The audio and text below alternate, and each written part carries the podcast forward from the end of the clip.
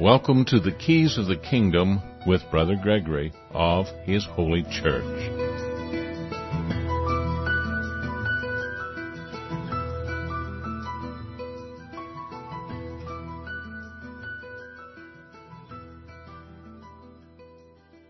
Well, welcome to Keys of the Kingdom. I'm Brother Gregory, and again, we're going to be talking about the Kingdom of God. And uh, there's so much going on that it's hard to figure out where we should start talking and what should, we should address first.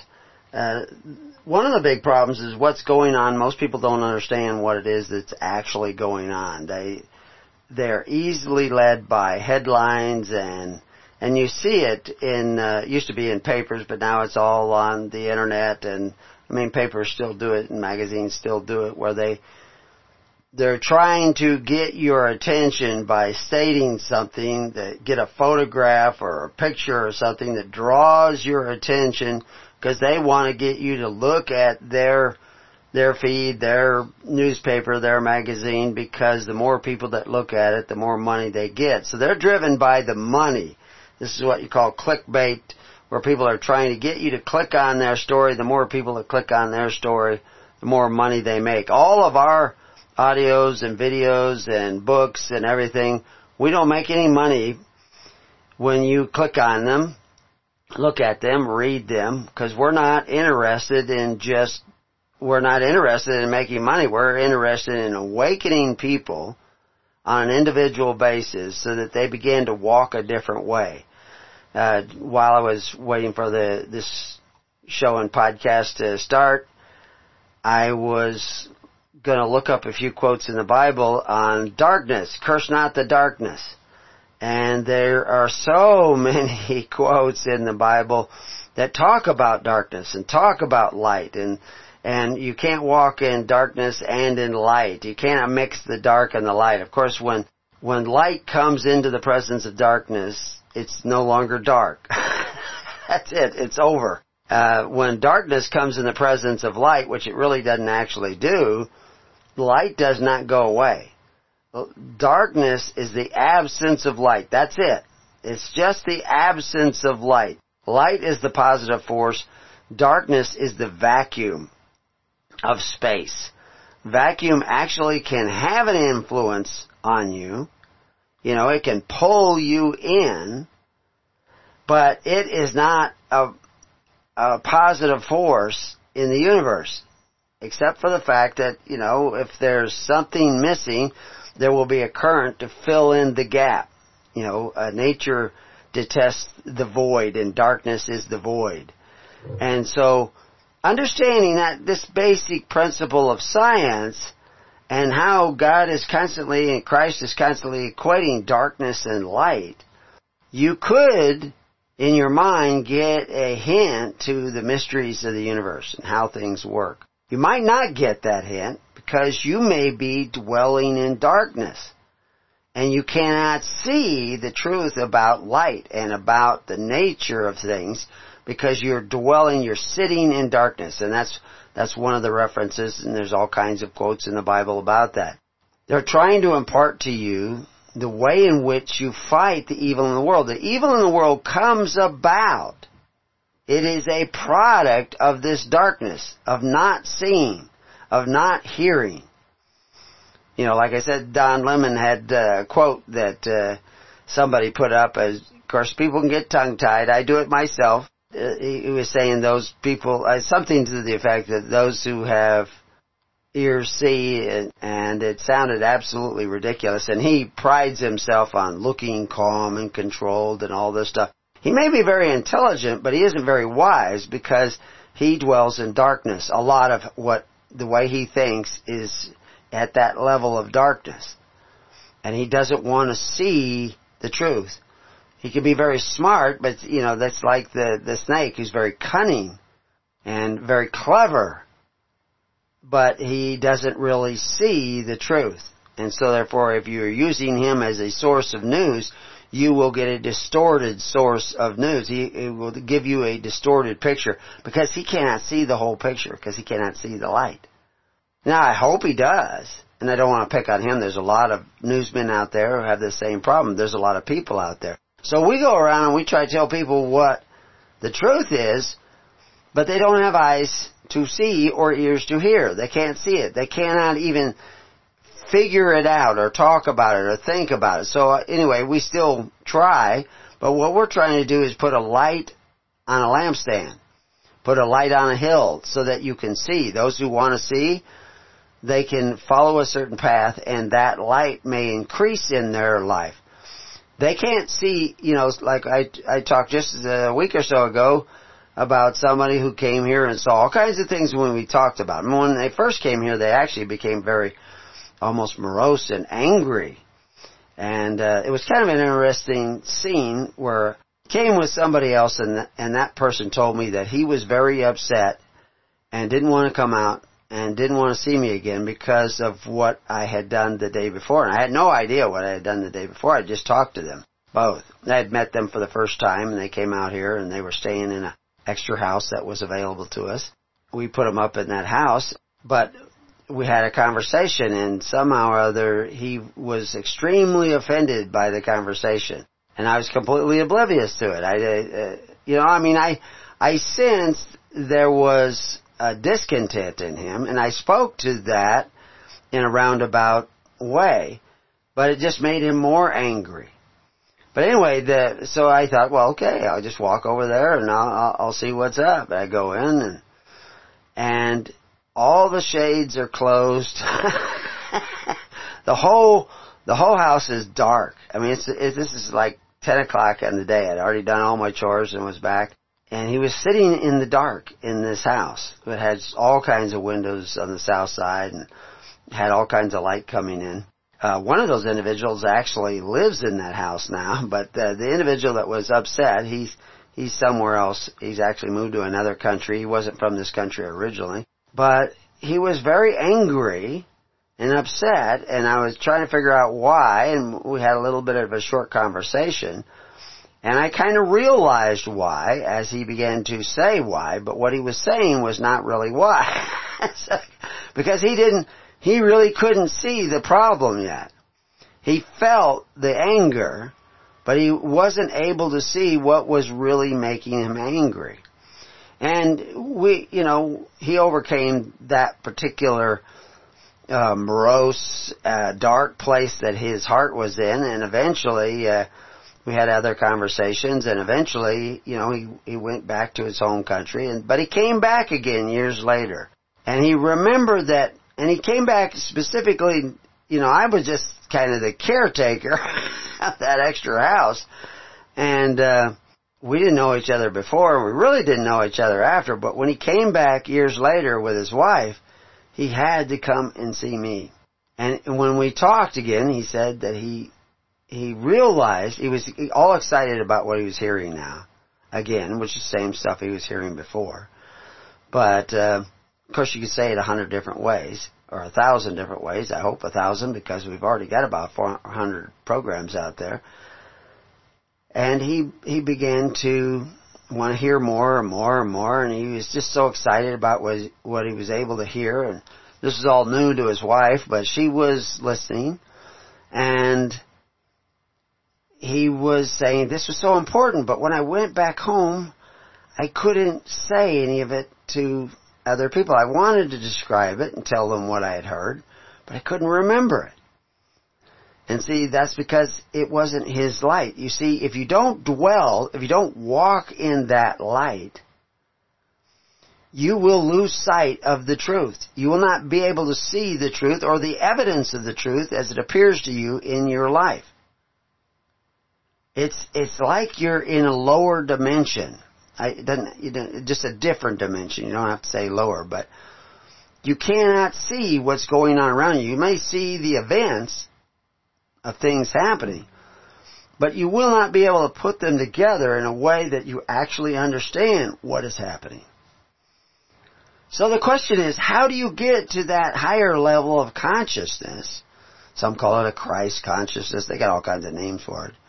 But how do you get so that you're actually born again and have a different perception of things and see things in a clear light so you can actually see what is going on? If you don't get to that place personally, you get to that place, you won't be able to fight evil.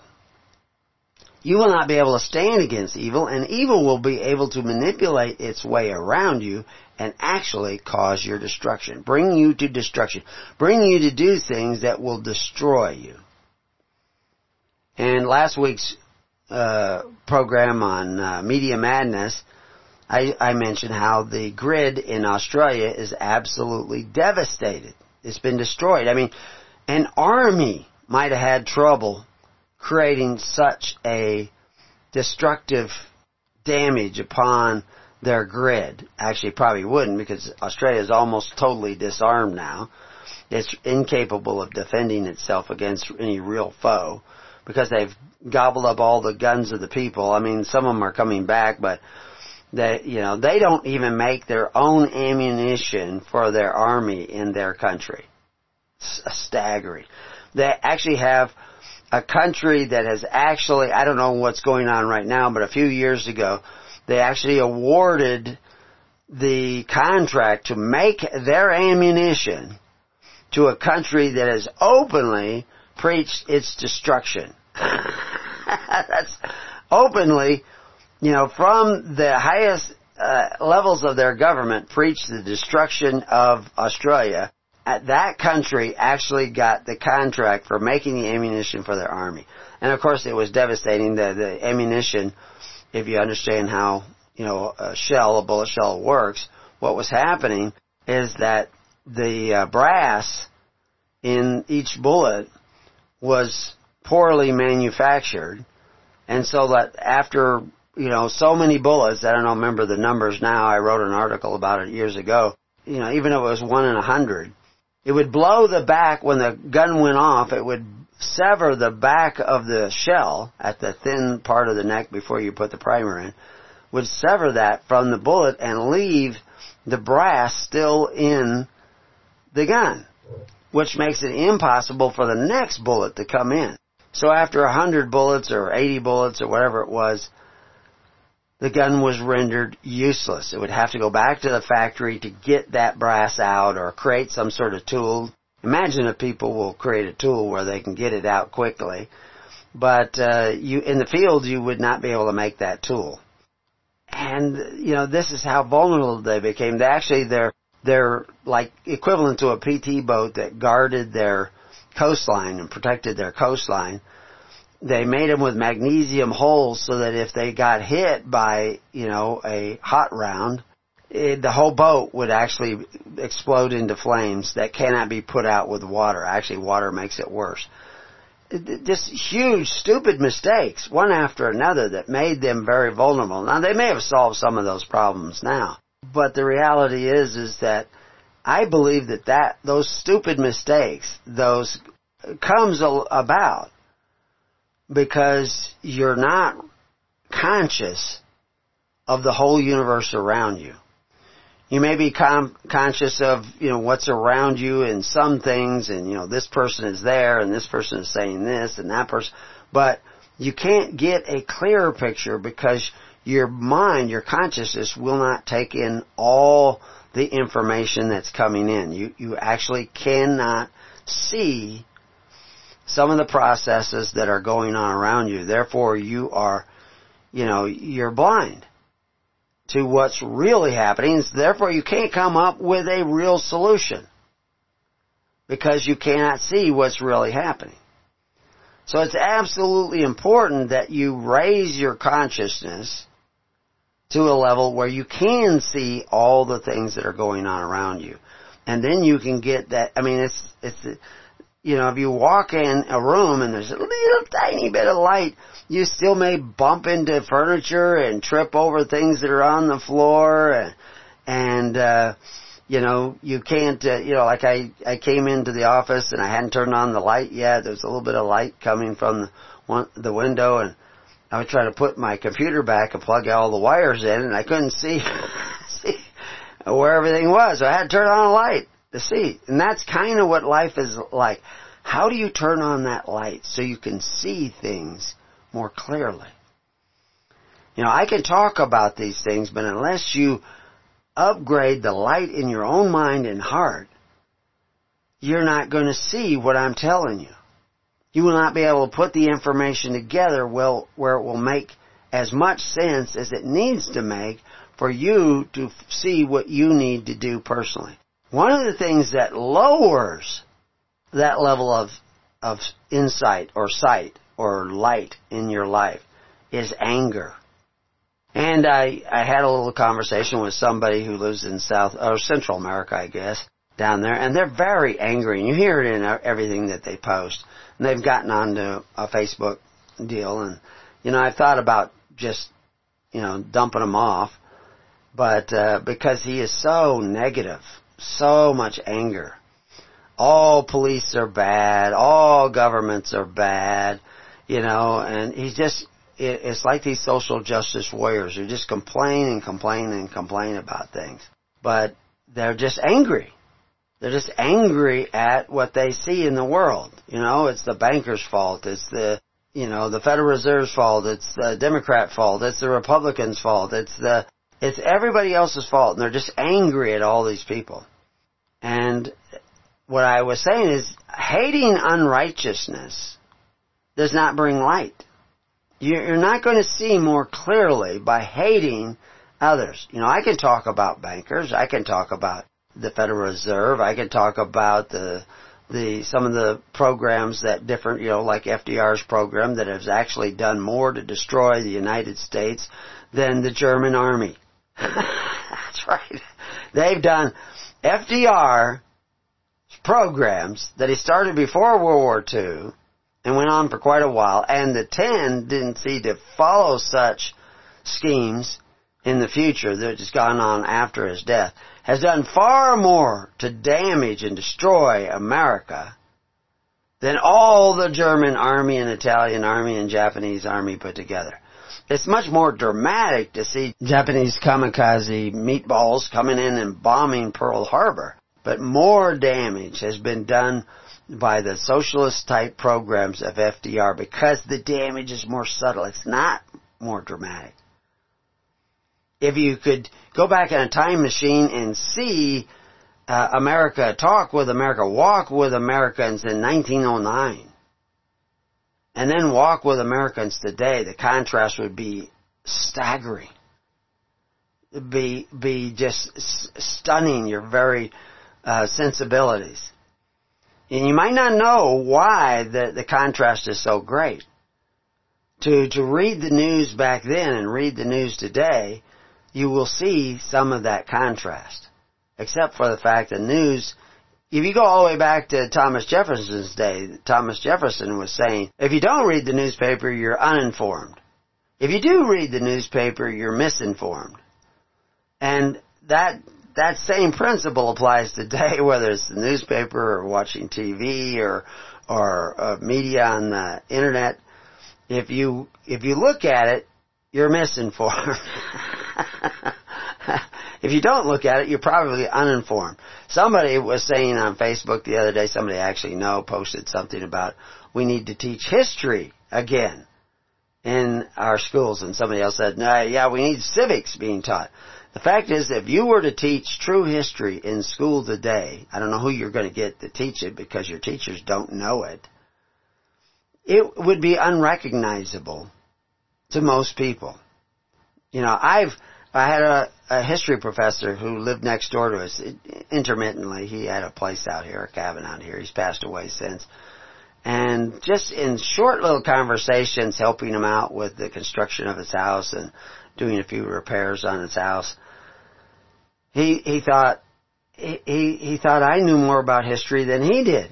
That he was getting a huge salary to teach history and a pension. He didn't get to enjoy it because he died early. He died way younger than I am, but uh, he he did not know history, and he's from the old school. You know, he went to college back not too much different than you know. He was a little younger than me, but uh, let's see, I don't know, maybe actually at that time he was a little older than me. So he actually went to college before I was college age. I actually only went to college a little bit later.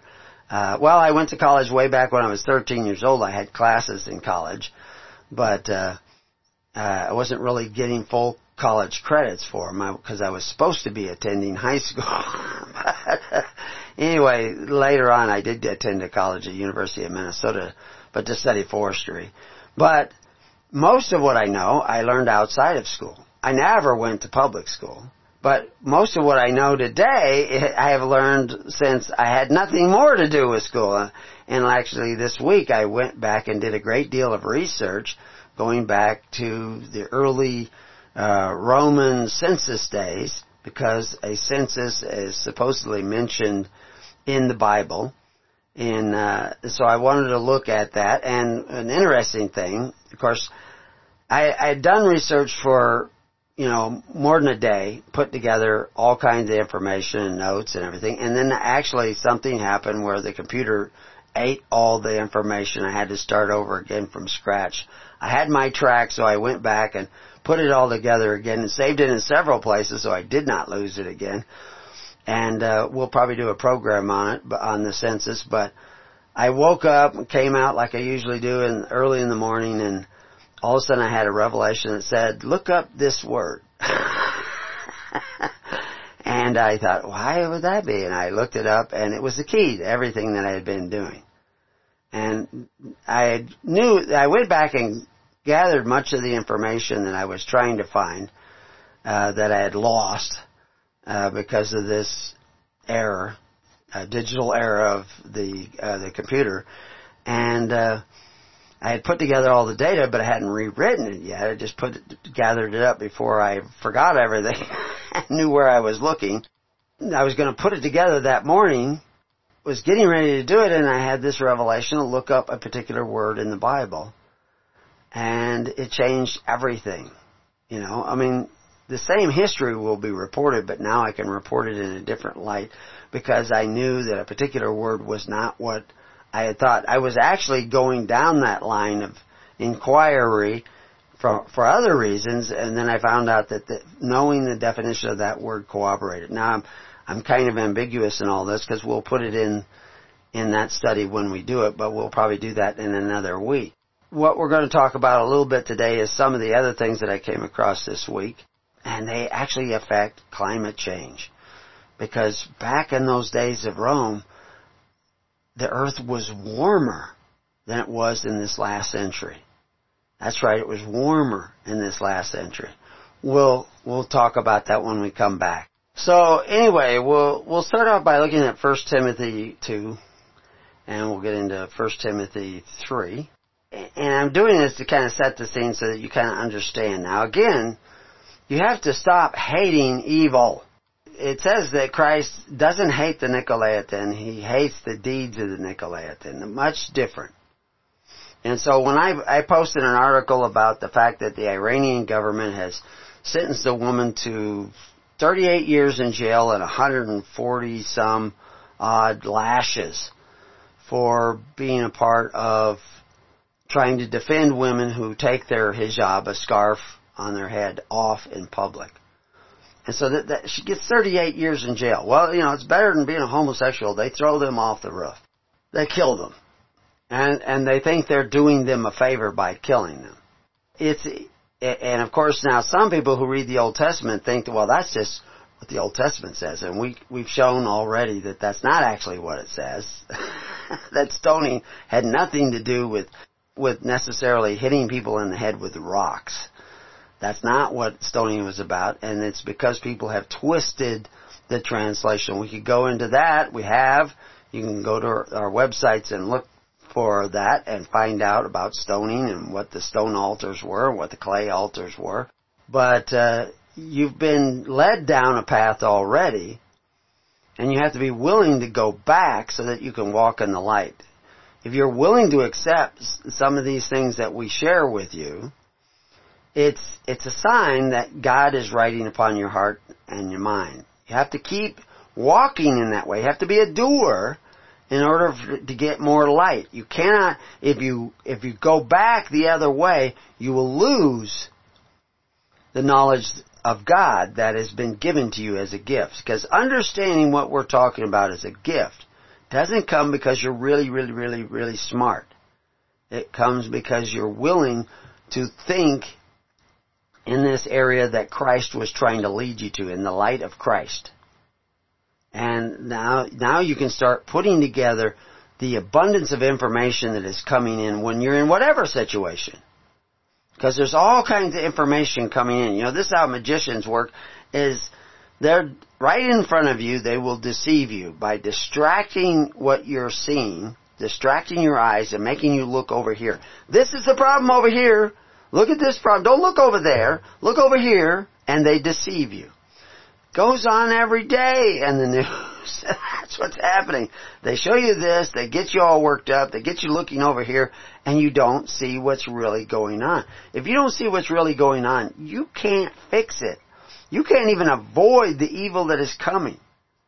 And, and you will go down with the evil. Because evil, you cannot fight evil with flesh and blood, with the intellectual cleverness of your mind. You only fight evil with light, with understanding. Once you begin to understand what's really going on around you, there will be an extra power in the room. You cannot understand what's going on around you till you understand why you do what you do. And if you hate people that are doing bad things, if you're angry at those people, if you want to keep pointing out that those people are doing bad, those are evil people, they have bad ideas and they are promoting people who have bad ideas, and you say somehow or other that they are bad, you're gonna miss it. You're cursing the darkness. They don't see because they have not yet light, let light into their own hearts. And so therefore they will promote people who will do bad things. They will elect evil leaders. You think you're going to overthrow the evil leaders with a gun, you're missing it. You know, we point out this American Revolution that a huge number of the battles in the American Revolution nobody died in. Huge number of the forts they took, nobody died. They took Fort Ticonderoga, nobody died. Actually, one guy did die. When there was one cannon so big, I've told this story many times. One cannon was so big they could not move it, and they wa- didn't want to leave it there because if the fort was reoccupied, they could use it to shoot boats out there on the on the lake. And so they fill it full of gunpowder and they stuff mud and everything into the mouth of the cannon and they lit the fuse and they were going to blow the cannon up and make it unfunctionable. Well, one idiot just had to look. They're all hiding way away. One guy had to look and he looked around the corner of the building because he wanted to see, you know, like maybe it was taking a long time for the fuse or whatever. But anyway, when it blew, so did he. And that's the only casualty in taking the Fort Ticonderoga. How in the world can you win a war and you don't kill anybody in some of the major battles? and some of the major successes. Even the last, when George Washington showed up, he showed up with a superior force, caught him completely off guard, and really there were almost no casualties. Most of the people, like Valley Forge, died of exposure. And why did they die of exposure and stuff? Lots of stupid mistakes and the way that they were constructing their shelters and things like that, and because they're, they weren't being supplied by other people. And, and that's why you know people talk about militia people or you know Second Amendment people talk about it's time for a revolution. You have another revolution in the United States. And the death toll will be in the millions upon millions upon millions of people, and you will end up in with a worse dictator because you don't have the moral character. Even those Second Amendment guys holding up, you know, they're right. They do have a Second Amendment right. They actually have a right predating Second Amendment to defend themselves and their family and their neighbor. It's not just a right, but it's a responsibility. But you're missing so many other characteristics that are necessary for a free society that your society would only get worse with a violent revolution unless you begin to wake up because you won't be making the right decisions. You won't be able to see, you won't get up in the morning and realize, oh, I've got to go look here. You won't realize that. You won't have the revelation. unless you start repenting, thinking a different way, and walking in a different way. And that's what Christ came to teach the people. That's what the apostles were teaching the people. And that's what the people were doing that Paul was writing to when he wrote his epistles. You're not doing what they were doing. You're not thinking the way they were thinking. So even when you read the Bible, you don't get it. And when other people read the Bible to you, these pastors out there, you know, somebody also wrote that he was leaving the church because it was just so bad, he thought. And people were saying, well, you're not losing the faith. And, and I read all these comments down, and it was terrible. Uh, none of these guys understood what the early church was doing. None of these guys, that they all had, when all the ones who were posting on that group had some sort of religious belief, but none of the churches that they were mentioning, none of the religious practices that they were mentioning has anything to do with what the early church was doing. They were completely ignorant of what the early church was doing because they're actually all, you know, I don't know about everybody on that group, but at least everyone that I could see posting are doing opposite of what Christ said to do. And they don't even know it. Because they sit in darkness. And even if you read the Bible, if you sit in darkness, you will not see it. So anyway, in 1 Timothy 2, it says in chap, uh, in verse 25, in meekness instructing those that oppose themselves, if God pre-adventure will give them repentance to the acknowledging of the truth. Wow.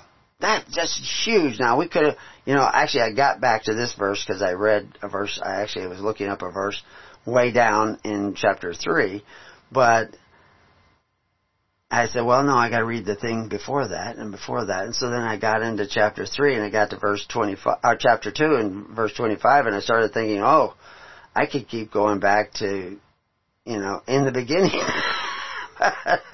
so I had to stop somewhere, but you can go read it yourself if you want to read before that, but in, in meekness instructing those that oppose themselves. When you're angry at the world because it's not doing the right thing, you know, whoever it is, in whatever country, the Iranians or, or the Jews or the, or, you know, I don't know, the Muslims, uh, they're not doing the right thing and you're angry at them you're not going to receive the instruction you need. You're going to miss something because you're not doing it in meekness.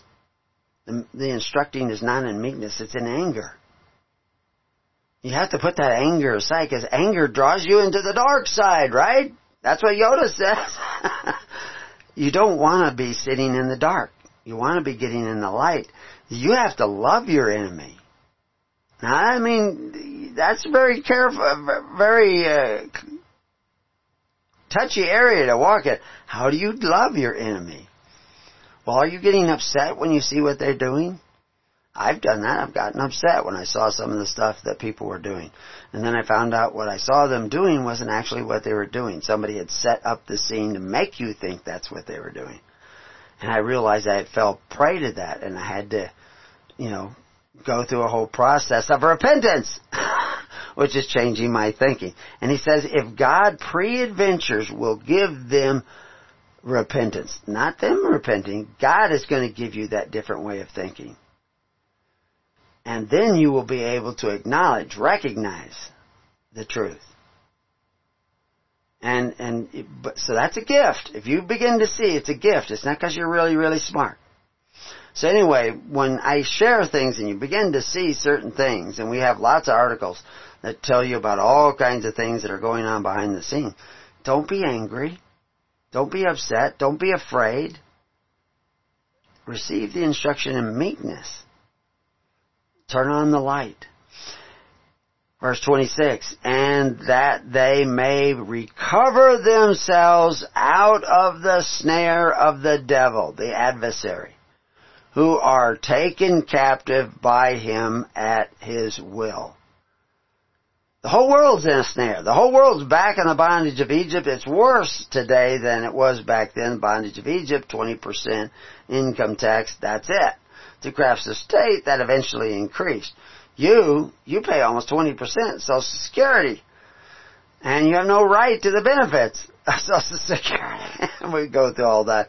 Uh, but you also pay income tax and gas tax and property tax and everything you buy, it's that tax upon tax upon tax, and it's getting worse and worse and worse, exactly the way 1 Samuel 8 said it would get.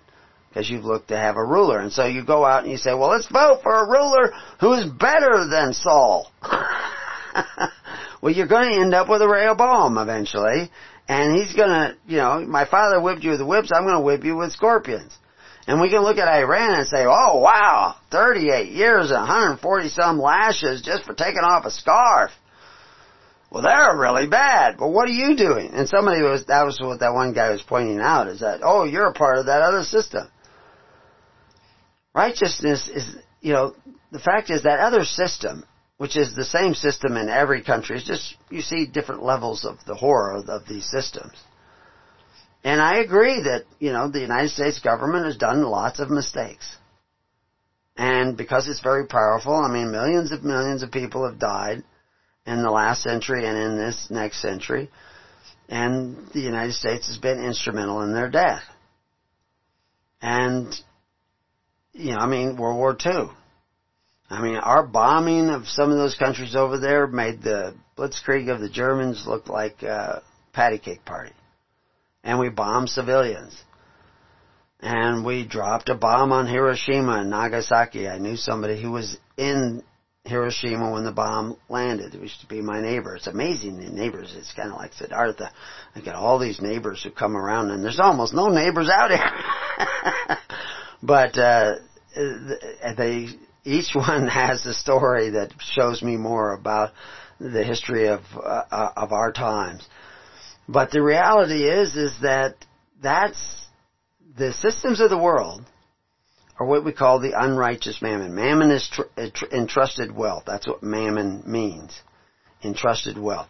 Most of when we're going to be talking about Rome before the show's out today, uh, they had an unrighteous mammon, a mammon where they had entrusted wealth, huge treasuries. They provided free bread for the people and took care of the needy of society and they had uh, had this public religion that provided for the social welfare of the people of the Roman Empire. Great. But that's the unrighteous mammon because the money they had in their treasury to do that and buy the free bread and take care of the needy was obtained by force, forced contributions. And, but they were legal contributions because uh, most in most cases. I mean, there's probably corruption and abuse, but people had signed up for this system where they wanted the government to force their neighbor, usually foreigners, to contribute to their welfare. They didn't care where the government got the money to provide the welfare. They just wanted the free bread. And, but it was the unrighteous mammon because it was not provided by free will offerings. It wasn't the result of love. It was the result of covetous practices and the, and the practice of force. And it would eventually lead to the loss of liberty. And the Romans all heard that it would lead to the loss of liberty a hundred years before it really got going by Polybius, who we also quote often on the website who warn them that this you're going to end up with tyrants if you go this way. Well, America went this way with FDR and many other presidents since LBJ, and uh, and uh, and all the Democrats are promoting this idea of forcing the rich to pay for your welfare and borrow money against the future to do it. And it's going to lead to tyranny if they go that way. And so now you have a choice in elections. So uh, do I elect the guy that's going to take us to tyranny in this really fast express train? Or do I elect the guy who's going to take us to tyranny in this slow moving conservative engine? so those are your choices out there. But if you're in the unrighteous mammon, you have a right to vote. Hopefully you'll vote righteously you have a, a right to run for office because you're in the unrighteous mammon. It's what in, in our study that we just finished on the Bible, I mentioned towards the end because uh, it was a quote that was actually towards the end of that particular study The household of Caesar. Household of Caesar is all those people that are merchandise in the unrighteous mammon. They can't necessarily get out. And before you seek the kingdom of God, you need to seek the way of the kingdom of God, the thinking of the kingdom of God, and that's why repentance is mentioned first. So Paul is praying for the household of Caesar. That's all those people that are in the system of unrighteous mammon. What did Jesus say about those in the unrighteous mammon? Did he say curse them? Get mad at them? Get angry with them? Want to destroy them? You know, say bad things about them? No. He said, be friends with the unrighteous mammon. For when it fails, if you're friends with the unrighteous mammon, which means pay your taxes, do righteousness in that system. I mean, it's like the centurion. He signed up. He was a centurion for the Roman government. But Jesus said he had tremendous faith. He's in the system. He's sworn to finish out his term. But Christ said he had faith. So, I don't care, you know, where you're at when you begin to wake up. But I can tell you this, you do not curse the darkness. You have to receive instruction in meekness and realize, oh my gosh, I'm in this system. I'm going to do right in this system. And I give you a hundred stories about that because I have lots of people that are in the system that are dealing with the problems. And, you know, that's why we brought up A2, uh, S22 in the Oregon Constitution. We have an article on that. And are explaining because we want you, if you're in that system, to learn to awaken to the instructions of righteousness. And when you do that, God will give you repentance. He will change your mind. He will show you things that you did not see before. And you will be able to acknowledge the truth and do accordingly. But if you don't have that repentance, you won't even be able to see what's really going on. And you'll go out there and you'll try to solve the problem. Get Kylie and save her. I mean, I haven't heard yet if she's had that operation this week. We talked about her last week. But, you know, and this is what we'll be talking about when we get into the, this next, well, probably next week, this other series that I've been putting together. That there's a reason why you got to this point. And we're going to show you a lot of history that will help you connect the dots. But unless you have that spirit of repentance, that meekness of heart, you won't see it and therefore you will not see a solution. Therefore you will not be able to find the solution of the problem, which is in Christ. You think you know Christ, but you're still workers of iniquity. And hopefully we will get you to the point where that can be changed in you.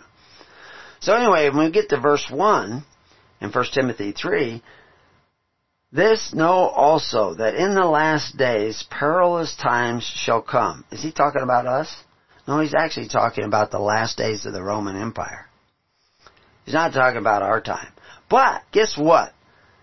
It will fit our time because history repeats itself. Because you're all back in the bondage of Rome, back in the bondage of Egypt. You've gone back to the ways of Rome, and we've written dozens of articles that show you how parallel you have been. But you don't know history, so a lot of you don't realize that. You think, no, I'm in the United States, I'm in Australia, I'm in no, you're back in Rome. Making the same mistakes that Rome did.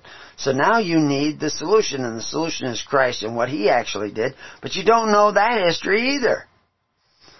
So, we give you the history of Rome so that you can see the parallels, but we also give you the history of the early church so that you can see the solution. And he tells you this in the next verse. For men shall be lovers of their own selves. Does that sound familiar? you know, they used to have a book um, a magazine called Life, and then they had one called People, then you had one called Us, and then you had one called Me, and another one called Self. We've been going towards this lover of their own selves for quite a while, and we've immersed ourselves into that, and we cannot see above the level of that selfishness. The next thing he mentions is covetous.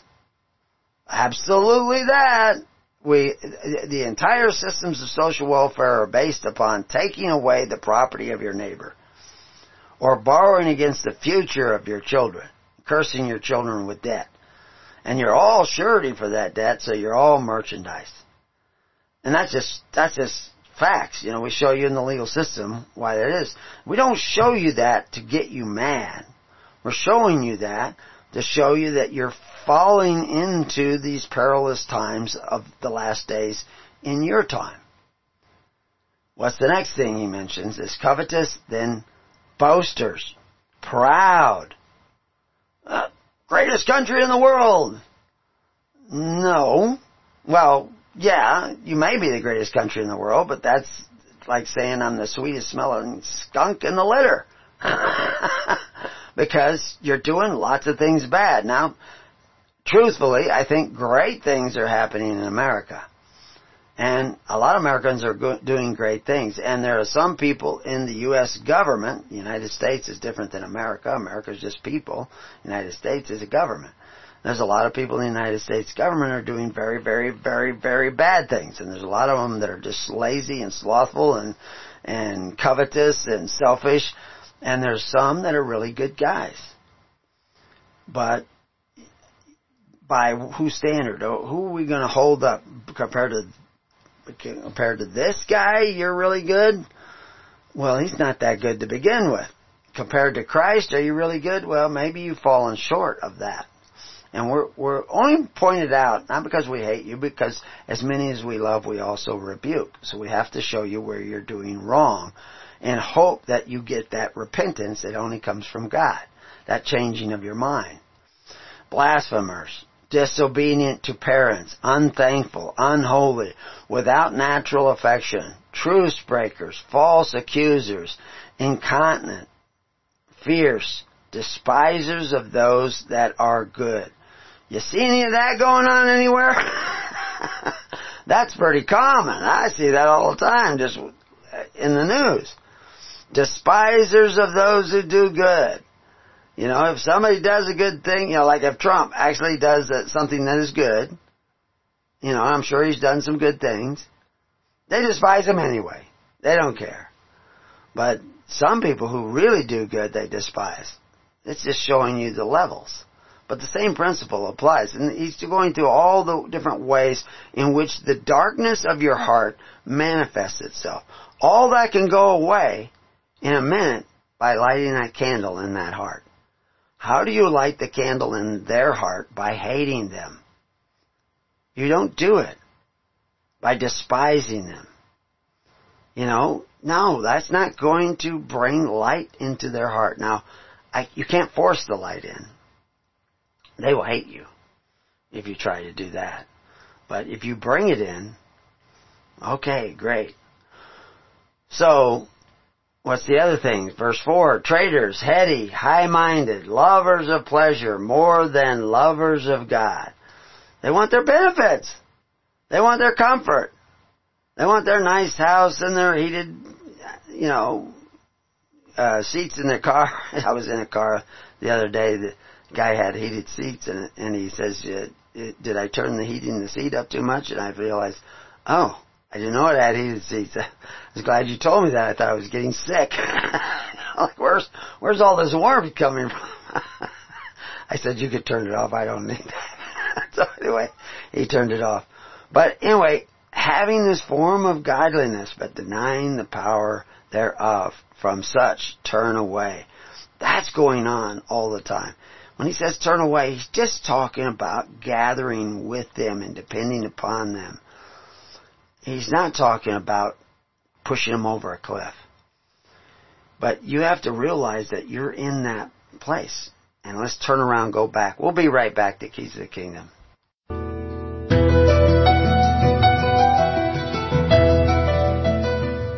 We talk a lot about the kingdom here, and we talk a lot about what most churches are afraid to talk about or don't even know to talk about, which is what the first century church was really doing. But just talking about it is not enough.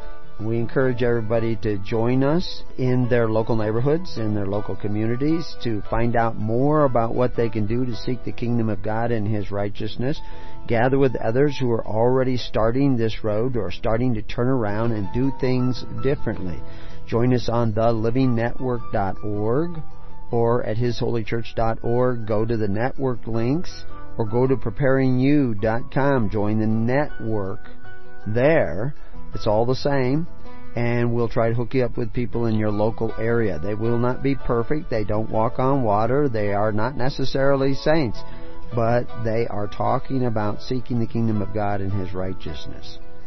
And join us on Facebook. Facebook.com, His Holy Church, all one word. Join us there. We'll give you updates so you can start doing some studying and thinking about these things and start looking into these things for yourselves. You must become a doer of the Word.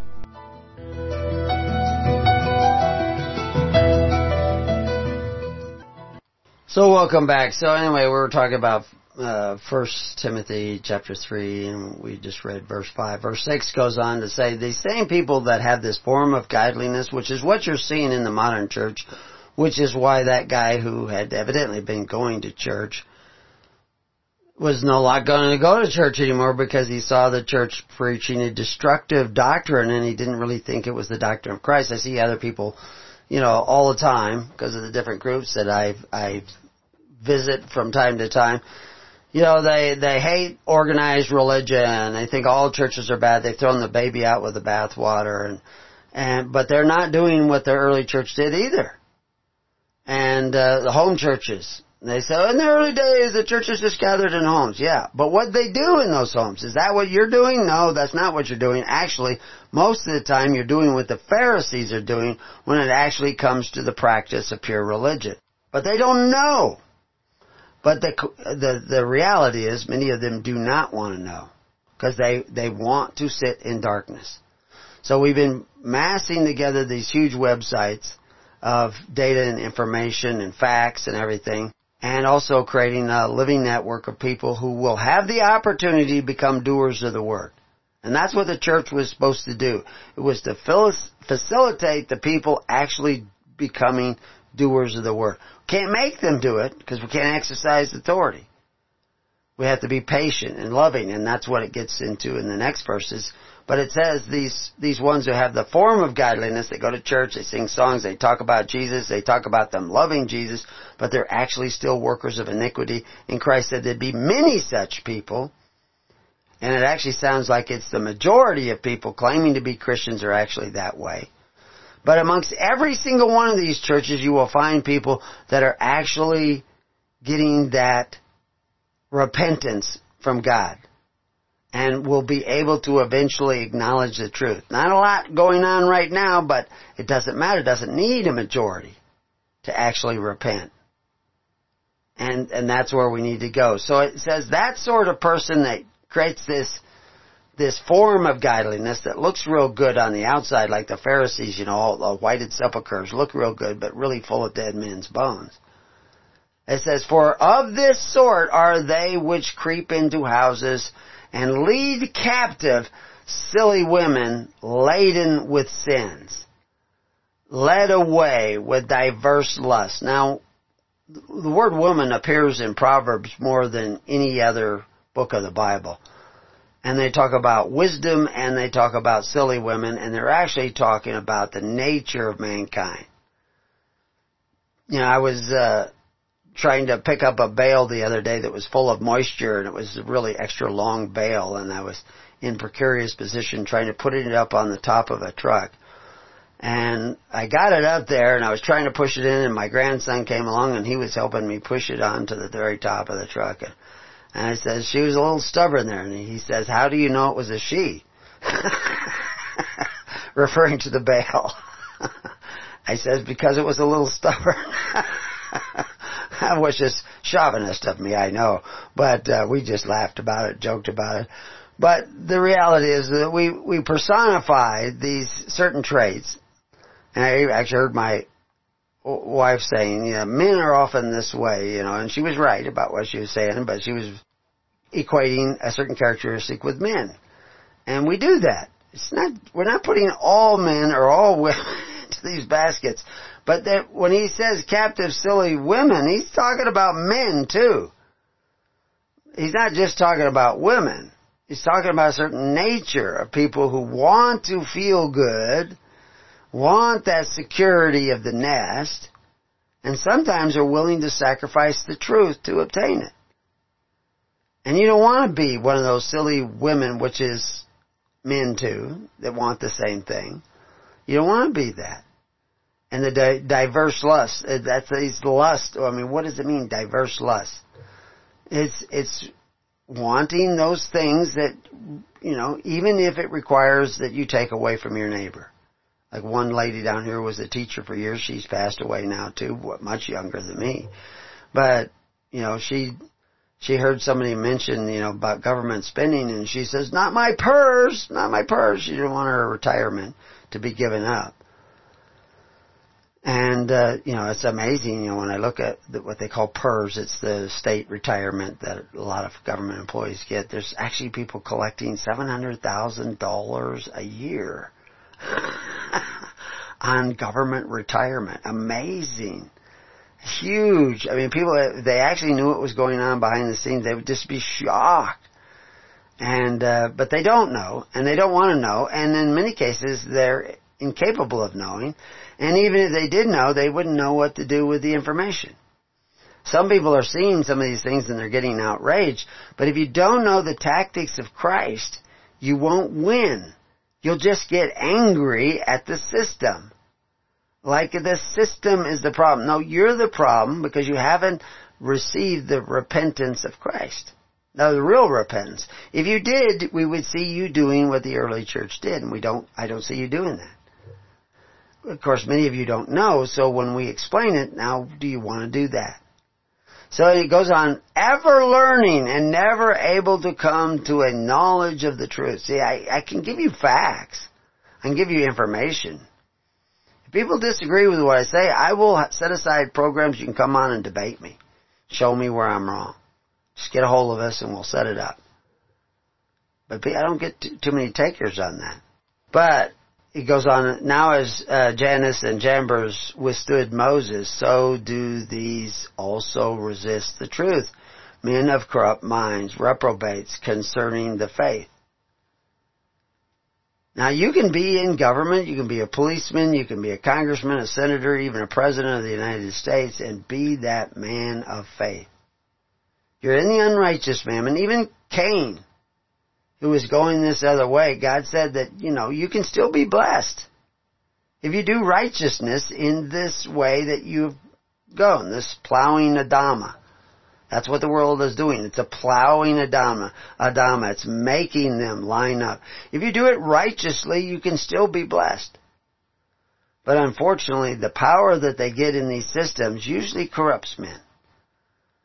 And they end up abusing that power. And that's what you had with Cain and Nimrod and Pharaoh and Caesar.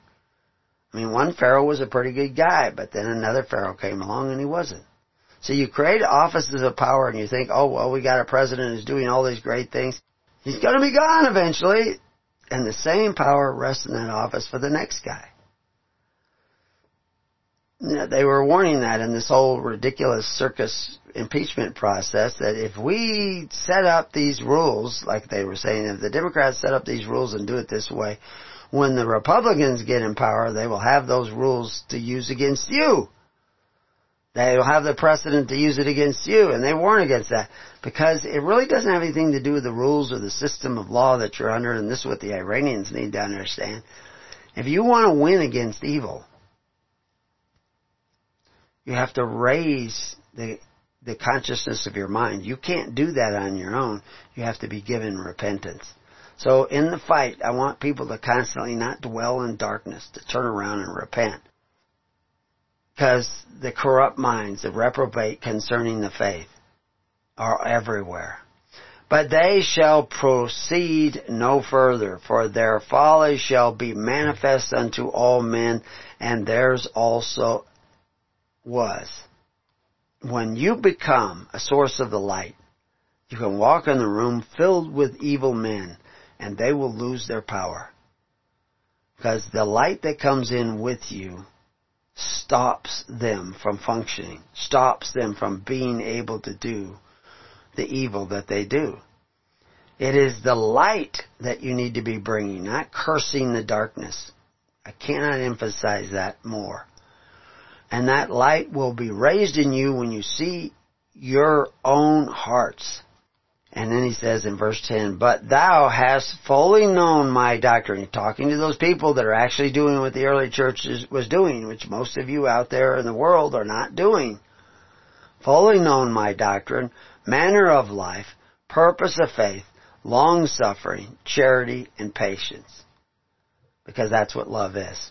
So anyway, the other thing that I was going to point out is, uh, you know, we actually just went through another solar cycle and the, the magnetic field of the sun has reversed as it does every 11 years. And we've started seeing more sunspots as there, which will bring more climate change. The climate change that every, alarmists have been putting out there for a long time is actually driven by big money. I just uh, Michael D. Uh, Shellenberger, president of the Environmental Progress uh, Institute, uh, came out with a statement. No credible scientific body has claimed climate change threatens the collapse of civilization, much less the extinction, extinction of the human species. And yet some activists, scientists, and journalists make such apocalyptic assertions which I believe contribute to rising levels of anxiety, including among adolescents, and a worsening of political polarization. This guy is not a climate denier. This guy believes that there actually is some global warming. And he actually believes that some of it is caused by man-made carbon. And he's advocating nuclear power plants. And he, he's perfectly okay in doing that. He's actually looking at the science and re, uh, but I can show you thousands upon thousands of scientists and even PhD people that are are signing petitions saying they don't believe that there any there is any significant global warming due to the activities of mankind. I mean, we're talking thousands upon thousands of scientists and even PhDs you know, people with doctorates. Now, I, I look for Shellenberger to see if he had a doctorate, and they don't seem to mention that in the article. But he is a scientist, and he is the head of a, a climate institution. He says, my colleagues and I have carefully reviewed the science, interviewed individuals who make such claims, and written a series of articles debunking them. In response, the Intergovernmental Panel on Climate Change invited me to review its next uh, assessment report. HarperCollins will publish our research findings this June. So that's not even going to come out to this June, but he's saying there isn't this call for, you know, what you're hearing from people like AOC and other stuff. And he, he's on the climatologist side who think that there is global warming and that somehow or other it's related to man-produced carbon, which is a huge, you know, correlation is not causation. There's no evidence that proves that. As a matter of fact, there's a lot of evidence coming out that's saying that the carbon increase is actually more due to global warming. And I'm saying that global warming is caused, and, and scientists say this, I'm just quoting other scientists, is caused mostly by the sun and the rotation of the earth, how we operate in that. So, uh, uh, he says, does that mean we shouldn't worry about climate change? No, that, that's not what it means. But we need to know what's going on before we find a remedy. And money powers are pushing this fear, climate, climate alarmists, so they can get things passed in this unrighteous mammon that will suck you dry even more. And you, so how do you fight that? Again, it's about turning on the light. Now, you know, the, the there's a Maori tree that they just uncovered in New Zealand, uh, that lived for about 1500 years. They lived for a really long time.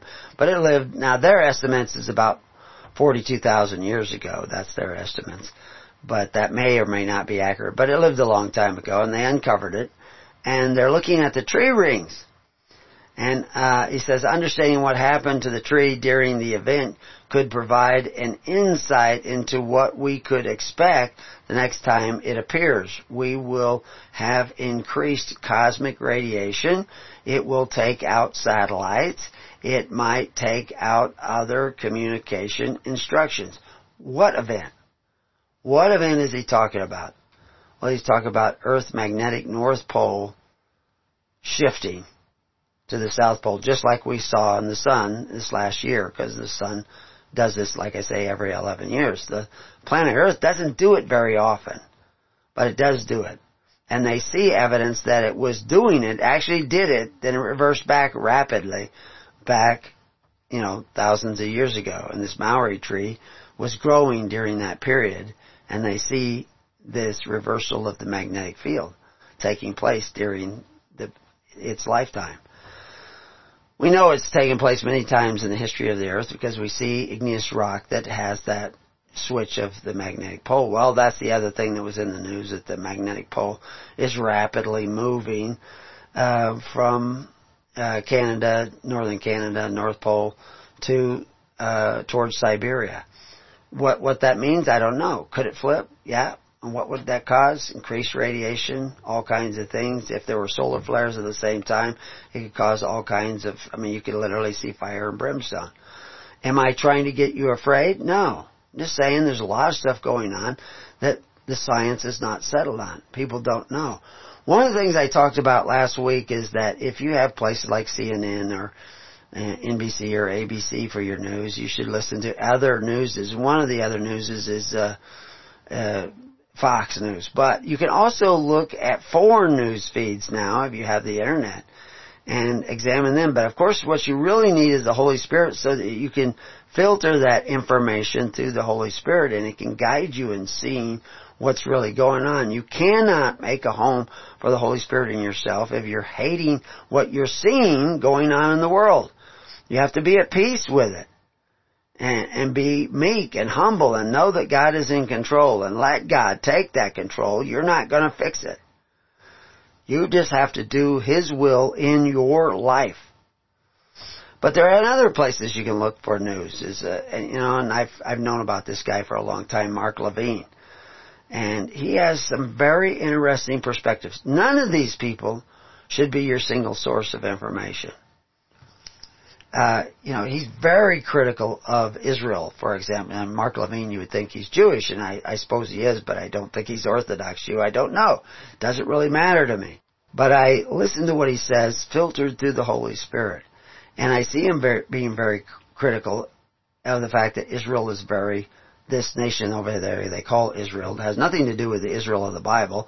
I mean, any more than the modern church has anything to do with Christ. I mean, they use his name all the time, but they're often taking it in name and sometimes in vain, and sometimes they're blaspheming Christ because they're preaching contrary to what he preached. Paul didn't do it. This fellow on the internet that I was telling about that was so angry all the time lives in Central America. You know, he says it would have been better off if Paul would have died in prison and never wrote his epistles. Well, obviously he doesn't understand Paul. that just shows you the anger that is in this guy. Uh, Paul is easy to un- misunderstand because Paul talks to you about things that are hard to understand. And if you don't have the ability to understand them, you're going to misinterpret Paul. And you'll want to take Paul, which most church does, take Paul out of the context of Christ. And guys I know, they're really nice guys. Very sincere guys, very religious guys, very close to the kingdom of God in what they do and how they conduct their life. They take Paul out of the context of Christ, contradict what Christ said because Christ supposedly said this before the crucifixion and after it changed. So now for, we're going to listen to Paul and not Christ? Are you kidding me? I mean, when he was saying it, I could hear him, hearing himself saying it and thinking like, oh my gosh, am I actually saying that? but of course I was there. When I'm not there, he probably says it without any reservation because there's no light in him that will show him how foolish that is. Christ said you had to be a doer, not just a sayer. Modern church says, no, you just say you believe and you're saved. But that's not what Paul said. He says, if you're doing these other things, from such turn away. Why? Because they have no inheritance in the kingdom. So Israel over there, you know, in the Middle East now, this country they call Israel, heavily socialist country. Heavy progressive income tax. They don't even have clad coin, they just have iron coin. You know, they have debt notes. They, they char- charge property tax, sales tax, income tax, all are use taxes, all are usury. That's what usury is, is use tax. They break every rule in the book as a matter of policy. That's not Israel. Israel is a place where God prevails. Now I'm not saying that there aren't a lot of great people over there. I don't know all of them. I've met some that were, you know, uh, over the years, but, uh, and I thought they were pretty close to the kingdom. But I don't need to know out there. I mean, you can, you, you can live in Israel and join our network. That is based on what the early church was doing. I'm not interested in the unrighteous mammon. I'm interested in you doing righteousness in wherever you're at. Now they have a lot of things going on, and, and they're uh, what is it, Netanyahu? Uh, he's in a lot of trouble. Guys are trying to take him down, just like people are trying to take Trump down. And of course, I'm aware that Netanyahu and Trump are not my salvation. My salvation is Christ. I pray for them every day that they do the right thing. I pray for their enemies that they do the right thing, which is to repent. But uh, Netanyahu doesn't have some of the immunities that, uh, as a prime minister over there, that are built into the system over here. So whatever he does, that may change according to where he's at. But what I'm preaching is that you raise yourselves up by the power of God by doing the will of God and He will give you repentance. He will change your mind so that you see what the real problem is and be able to deal with that real problem. But people don't understand that. So some of the words that Levine said in one of his recent shows, uh, I think I had a, it was on 11420. I guess that's the way he identifies his shows, and I listened to it just to get another source. He talked. There was somebody who brought up the fact that what's going on in the United States government and I guess also in Israel is sedition. They're trying to overthrow the government by creating lies and all this kind of stuff. But to charge with addition, sedition means that you would actually send soldiers in there to arrest people and create that conflict. And I'm warning you about any type of militia or military conflict trying to solve this problem. If that's what you look to to solve the problem, you're not going to fix it. Military's not going to fix it. The militia's not going to fix it. Even your vote is not going to fix it. That doesn't mean you can't have a militia and a military and a vote. Even running for office will not fix it. What fixes it is light. The understanding of Christ. The wisdom of Christ. In order to get that, at the same time you're involved in all these unrighteous mammon, and you still be a friend with the unrighteous mammon, like the centurion, you can start walking in faith. Start doing what the early church was doing. You don't have to leave the system and stop paying your taxes and throw away your number or the mark of the beast or whatever. You have to repent. Think a different way. In order to think that way, that has to be given to you. In order for it to be given to you, you need to become a doer of what God is showing you. You need to act upon. One of the things is to sit down in the tens, hundreds, and thousands like Christ commanded, which means to create that network of people that love one another, that go to church to do good rather than feel good. They're not lovers of self, they're lovers of others. They go to sacrifice so that others might be saved. That's why Christ came. If you're not doing that, you're not coming in the name of Christ. So yeah, you can still vote. Don't think that voting is your salvation. It's not going to fix things. But doesn't mean you can't do those things. You just have to do them righteously. What's the reason you're voting? What is the reason? You don't have to vote on everything. You don't have to vote on anything. You have to start following what God is putting on your heart. But if He's put, if it's coming on your heart in anger, in resentment for the world, and the people in the world, then it's not coming from God. It's not coming from Christ. And I'm amazed at the amount of corrupt people that are in government. And we can always point them out, you know, like Judge Alcee Uh, Hastings, I think he's from Florida, took hundreds of thousands of dollars in bribes in order to give people, uh, you know, uh, uh, less sentences. And of course we had those judges up in Pennsylvania, you know, and, and he got disbarred. And, but he, as a judge, but then he ran for Congress and got elected again. And, but, but, you know, and then, and the only reason he wasn't criminally prosecuted, they tried to criminally prosecute him, but uh, William Borders, uh, Uh, I don't remember exactly what his position was, but he, he was to testify, but refused to testify and went to jail because he refused to testify. But guess what? Bill Clinton gave him a, a full pardon on his last day in office. and the guy let criminals get away with taking bribes because it's there's a bunch of good old boy stuff going on out there. And then, like I said, in Pennsylvania, you had those judges who were taking bribes to send kids to jail to keep the jails full because the jails were run privately. The layer upon layer upon layer of corruption that you're going to get when light is not ruling society is is almost infinite. How dark things can become in these last days. So how do you fight against it? Cursing these judges, people want to, you know, the, take those judges out and, you know, and I go, you know, they just had a bunch of judges, was it in West Virginia, I think it was, were all indicted. Some of them may go to jail for a long time if some, somebody doesn't pardon them but they're all taking corruption and abusing funds and for their own personal interest and they're getting away with it. And, you know, how many congressmen have become millionaires on congressmen salaries? How did they do that? The corruption is, is extreme. You need to turn on the light. And one of the things that keep you from turning on the light is you continue to bear false witness. You need to if you say you're going to abide by the Constitution, you need to do it. If you say you're in the system, you need to, like Jesus said, pay Caesar if you owe Caesar.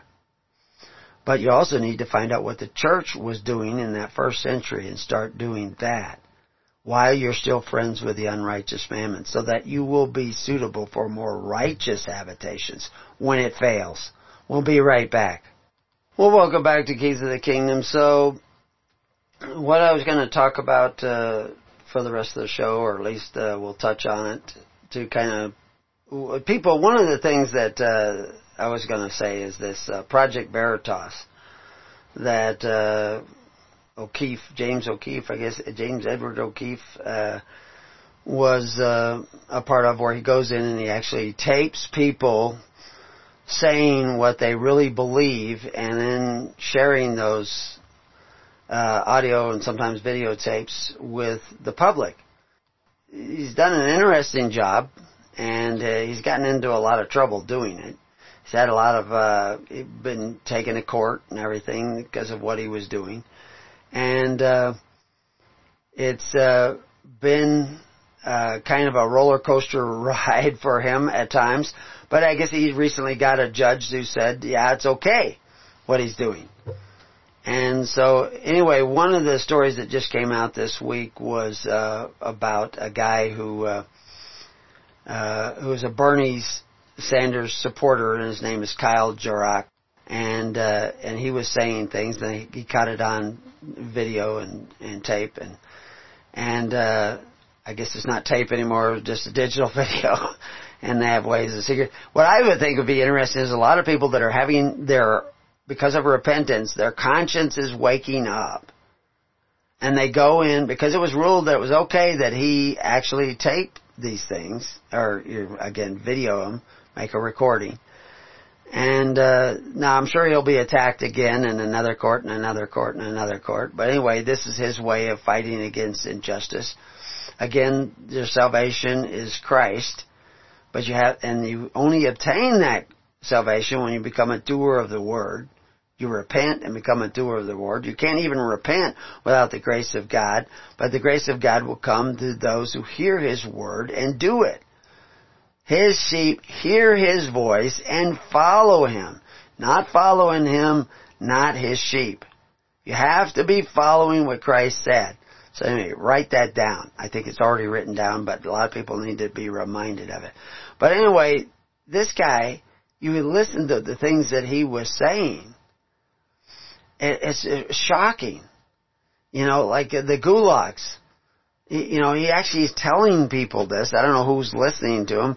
He's telling people that in the gulags, they were paid a living wage and they could go home on the weekends. What are you talking about? What universe have you been studying history in?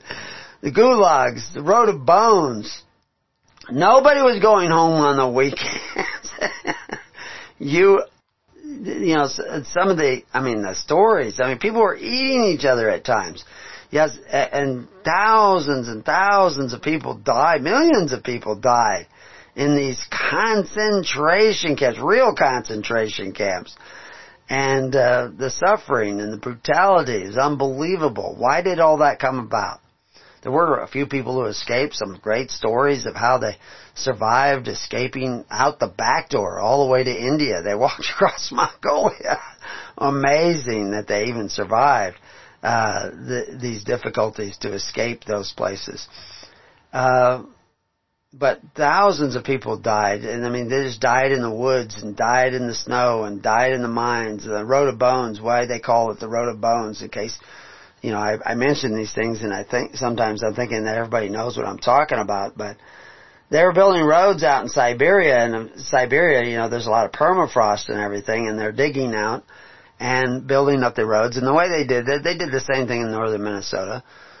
Uh, they would cut cedars, which was prominent in the area, and they'd pile up dirt and they'd put the cedars down, and then they would put dirt on the top of that. And if they could get gravel, they would put on the top of that. And that's how they constructed these roads to these long, boggy, swampy areas for miles and miles and miles. Well, when I worked for the Forest Service up in uh, the Pacific, uh, in the North Woods of Minnesota and Lake of the Woods in that area, I would go along early in the spring and that you would see logs sticking up out of the road because the frost had turned these logs, slowly been turning them, you know, because it freezes on one side of the road. And the roads went on straight line for miles and miles and miles. And it would turn the logs up, and then the frost heave, because it freezes so deep, this isn't permafrost, but freeze so deep that it would force the log up, and you'd see these stumps coming up in the middle of the road, just coming up through the road. And, and I would go along with a chainsaw and saw them off at the road level. Well, the road of bones, they have something similar happen, but it's actually bones sticking up that stick up out of the mud and out through the gravel that are forced up because they're more dense and the frost forces them up. Because they didn't have they didn't have the time or the energy to bury people who died, so they just buried them in the road. They just put them in the road, and then their bones now are still coming up. I don't know, they're still coming up, but for years and years, the bones would creep up with the frost. And so that's why it was called the Road of Bones. Because you still see those bones. I mean, it's, it's, it's crazy people saying the gulags. This guy, and then is just quoting of common history, I mean, in our lifetime, he doesn't know when riots took place or why they took place or he does, doesn't understand what socialism is, what communism is, why it fails. Most people who are against socialism don't know why socialism is so bad. Social, they just know it's bad. They know capitalism works, socialism doesn't. They don't, they don't know, they cannot see, which just goes back to what we were talking about why it doesn't work. They may recognize that it doesn't work. They may be against it, but they don't understand why. Because coveting your neighbor's goods, bearing false witness, not taking care of your parents, uh, injuring your neighbor, you know, you know, that, that's why there's uh, two commandments about coveting. Can't covet anything that is your neighbor's. It goes on in great detail. Borrowing against the future, which is violation of the Sabbath, making covenants with people who are not of the ways of God to get benefits from men who exercise authority one over the other, which also includes covetousness, and because those men borrow against the future also is a violation of the Sabbath, because that's what the Sabbath is about. It's about staying out of debt, doing the work first, earning your way. All those, every time you violate those things, it lowers your consciousness, your ability to be conscious it it brings you greater greater need for repentance, changing your thinking because it's altering your thinking as you do that. So if you take an oath to abide by the Constitution of the state of Oregon and then get elected violating Article 2, Section 22, if you want to know what that is, go to Preparing You and look up Article 2, Section 22, and it will show you. There's, it'll explain it to you. But bearing false witness lowers your ability to fight evil. It lowers the level that you and the armor that you have to fight evil. You think you're going to defeat evil by getting rid of the corrupted people at the top. While you're bearing false witness, you're fooling yourself. Christ is giving you the answer. Moses gave you the answer. Christ did it better, but they were in agreement. You need to turn around your thinking and go the other way. So when I mention things that are going on in the news and people like Mark Levine and and uh, actually there's another guy uh, Dan Carlin uh, C A R L O I N not O N but he has uh, hardcore history instead of listening to music and stuff like that you'd be better off listening to him telling you a little bit about history.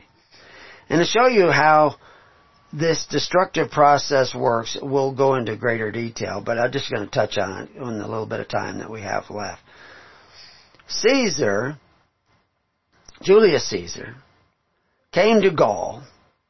Gaul est partes tres est. I think that's what it says. I translated it when I was 13 years old uh, going to St. Joseph's College. I, I and uh, you know from the Latin into the English. And I I just heard recently, and actually uh, I listened to a podcast. I think it was podcast 60. You can go listen to it of uh, Dan Carlin and Hardcore, and he was talking about the Holocaust of the Celts. And uh, it's very interesting. It goes by you. If you listen to him, you'll probably miss a lot of what going. But he's very in depth. It gives you a very good view. And you, if you're careful and listen to him, you'll see how many of the things that he says is going on at that time are echoed today in our own modern history. Although he doesn't necessarily point it out, but he does say it enough so you can catch it. I don't know if he's intentionally doing that, but I certainly caught it. That Julius Caesar went into Gaul and killed over a million Celts. Now they didn't do it with aerial bombing and uh, and uh, artillery. They actually did it by sticking sharp objects into a million people and killing them. Now they did do some aerial bombardment. They they had these uh, catapults and stuff that would fire firebrands and rocks at people and so but most of them were killed by the sword. We're talking a million Celts killed before he was done. And that's just phenomenal. It, there were people in Rome uh, who wanted Cato, as, as, an example, wanted when he came home to march through his triumphant, you know, and show all the great things that he did and everything, with all his popularity. He couldn't actually go back to Rome at first because he owed so much money, but uh, he actually couldn't even leave Rome when he first went towards Gaul until somebody else paid a lot of his creditors. But he was doing all this to make money. Because he was broke. He'd overspent. And uh, he was very good at making money. And a great deal of the money that he made was from the slaves that he sold. There was a lot of money in selling slaves. So selling these Celts, mostly women and children, into slavery was making him lots of money. And of course he was financing his troops. He was able to do all these horrible things, but like I was saying, Cato wanted him to be tied up in chains and sent back to the Gauls so that they could do what they want with him because he was a war criminal. Julius Caesar was a total, total bad war criminal. But the people accepted him. And very clever how he got that acceptance of the people. He bought their conscience. And he bought it for a pretty low price. How was he able to do that? In, this is around 58 BC. This is, you know, 50 years before the birth of Christ. That he's, he's doing this, this mass genocide of people to the north. And then there was another one later on, mass genocide of people in the north over by the Teutons. The Gaul is the area of what we call France and Spain today. Why was he getting away with that? Because the conscience of the people, generally speaking, had already lowered. So they could not see the evil of it. And they were sowing the wind and they would reap the whirlwind generations later. How come they were doing that? Because they fundamentally changed just a few things in society shortly before that with another guy who, you know, I, I mentioned in this article that I'm going to release next week. Hopefully if I get it all done.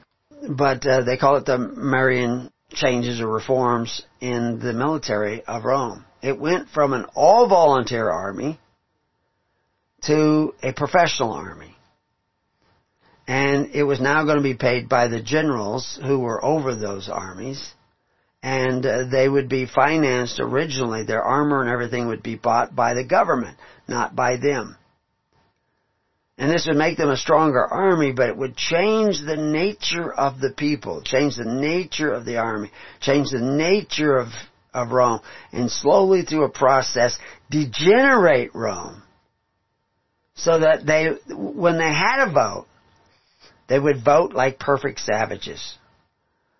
And it was changing them subtly, slowly, and they were worried about invasions from the north, and we'll mention some of those invasions from the north. And they had invasions from the north way back in 390 uh, BC, uh, where Celts came in and took the Roman city. They didn't take the citadel, they didn't take the middle part, but they occupied most of the city, and they took a ransom and they left. And but this altered the psyche of Romans because they forever hated the Celts. They didn't all just overtly hate them, but they feared them, and hate and fear are the same thing. The reason I'm going to tell you about all this stuff in the days to come is because the same thing is going on today. And by seeing, I can't talk about, you know, I'm not supposed to attack your delusions. You all think you're good guys and that the United States is a great government and country and all that stuff. And there is greatness here. But you don't see the evil. And if I point it out directly, people resist it and reject that. They don't want to hear it because it, it kind of attacks their sensibilities. But I can tell you about history, how they were doing it here, and then, then you may equate, oh my gosh, aren't we doing the same thing now? And of course we are. And so won't the same results take place? Yes, we live in a cause and effect universe. If you go the ways of Rome, you will reap the harvest of Rome, which was destruction. If you go the way of Saul, you will fall upon your own sword. If you go the way of Christ, you will have life everlasting. So I'm going to show you in history what happened when they did a certain thing. And of course, the arrival of Christ on the scene in the process of the decay of the Roman Empire, which was the world to most people. I mean, you know, 30% of the world's population lived in the Roman Empire. That's huge. Huge. And it, many of the people that lived outside of the Roman Empire nearby, some of the other uh, kingdoms were vastly affected by what was going on in Rome. They knew what was going on in Rome. They heard about it. And some of the same things you see going on in Rome with the Pax Romana, which was the result of this uh, genocide and robbing of their neighbor. Manipulated, calculated, robbing and decimation of entire peoples for personal gain and benefit. To buy the support of the population of Rome which had been primed already by what this degenerative habit of living at the expense of others that generates your consciousness and your mind. So if you want to, you know, the whole point, the same thing goes on back in the days of Saul, the days of Samuel, who says that if you go this way, you want a leader who can do this, this, this, this, and this, this to make your life secure. You're going to give him the power to make choices for you. This is what's going to happen. He's going to take and take and take and take and take and take, including your sons and daughters. And when you cry out, I'm not going to hear you. Well, we've gone way beyond that. And so now you want God to hear you. How can you do that? How can you reverse that process? You have to know where, where you are, how you got here, to know how to reverse that process. The way to reverse that process is you have to start hearing the cries of others. In order to hear the cries of others, you have to come together, which is why Christ commanded that you come together.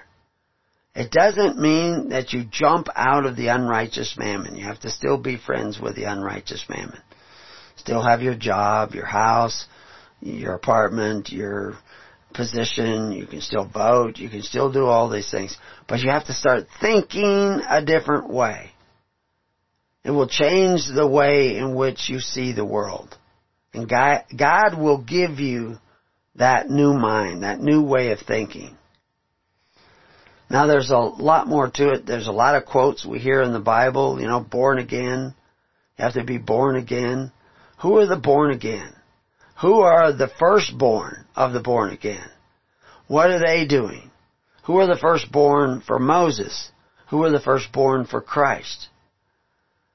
Who are these people? What were they doing? What was their job? What was their activity in the day? You don't know that. You're not being taught that in the churches. So you have to turn around. And so anyway, we're going to try to give you a view of what was going on back then, and we're going to correlate it with uh, the thing like the the taxation uh, of Julius Caesar, uh, not of Julius, of Augustus Caesar that is mentioned in the uh, the early part of the the Bible and in one of the Gospels. And what was really going on? There was a big controversy about exactly when this was because it wasn't a census at that time, and and so what what was really going on? You know, when Mary and Joseph had to go to Bethlehem and and why they had to go there, but we're going to shed some light on that, not to argue over the date or the event, but understand how and why Christ picked that particular time to come, that the world, including the world of Rome, might be saved. Of course, the world of Rome is not going to heaven. It's individuals who enter in a conversation in heaven with God. And now we talked about that a couple of weeks ago when they say our conversation, Paul says our conversation is in heaven. What did that word mean? What was the definition of that word? Everybody who, who listened to the program, do you know what that meant? It meant the operation of our civil affairs. That's what the word means. It's a specifically political term. Had nothing to do with just talking or converting, uh, con- conversing with God. It has to do with the operation of civil affairs and our conversation is in heaven and the way we can have that conversation is repentance. Repentance is a gift. It's a changing of the mind. Your mind will not be changed unless you become a doer of the word. And that becoming a doer of the word can be done in very small things at first and then grow in you by the grace of God. Because that's where your salvation is. It's not in the ways of the world. So, let's see how much time we have left and can we get into, I'm looking at some of the things that I could mention.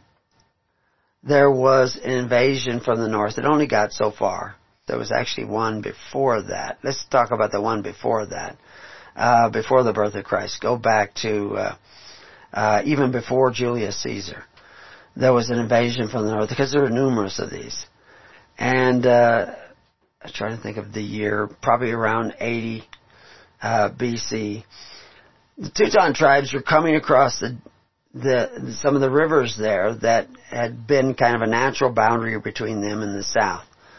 And some people say they were able to come across because the rivers froze over. It was extremely cold there for a number of years.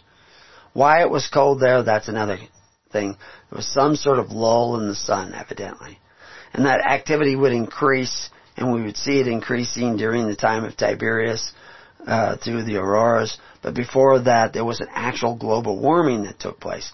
But back in you know, a hundred years before the birth of Christ, there was a global cooling.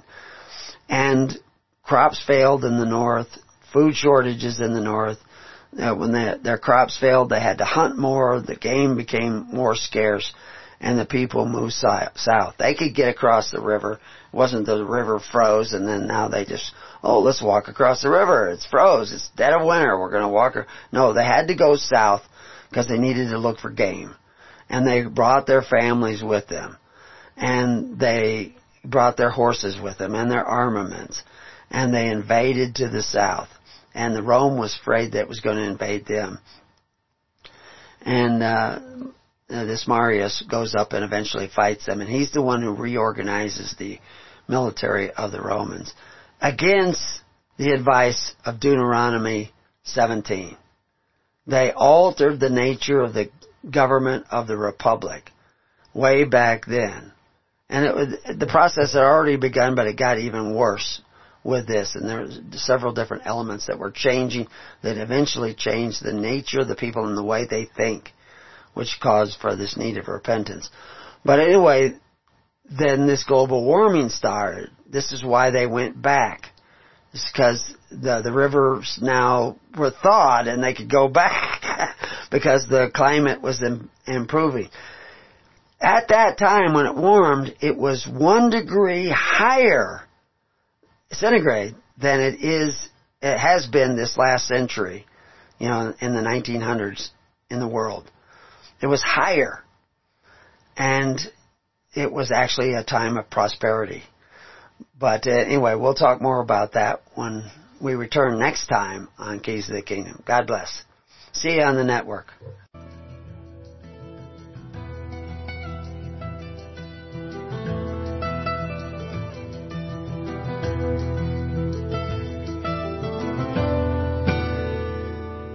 You have been listening to The Keys of the Kingdom with Brother Gregory of His Holy Church. For more information on the educational ministry provided by His Holy Church and Brother Gregory, including services, counseling, lectures, books, and other audio materials, please write to His Church at Summer Lake, Box 10, Summer Lake, Oregon 97640. You can also find us on the web at www.hisholychurch.net.